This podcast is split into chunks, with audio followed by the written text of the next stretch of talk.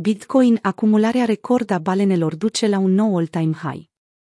Având în vedere inactivitatea din ultimele 3 luni a 85% din masa monetară a Bitcoin, se pare că investitorii așteaptă prețuri mai mari.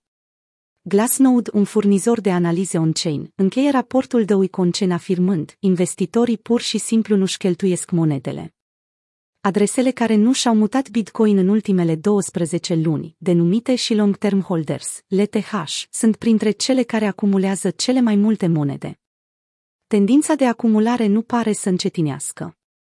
Ponderea ofertei deținute pe exchange-uri centralizate scăzând, de asemenea, la un minim de 12,9%, deoarece Bitcoin este plasat din ce în ce mai mult în stocare securizată.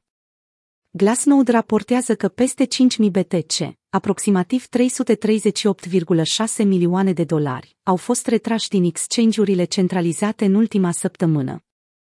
Piața este probabil încă în faza de acumulare, este caracterizată prin activitate scăzută, ieșiri mari din exchange-uri și cheltuieli strategice foarte modeste din partea proprietarilor cu experiență.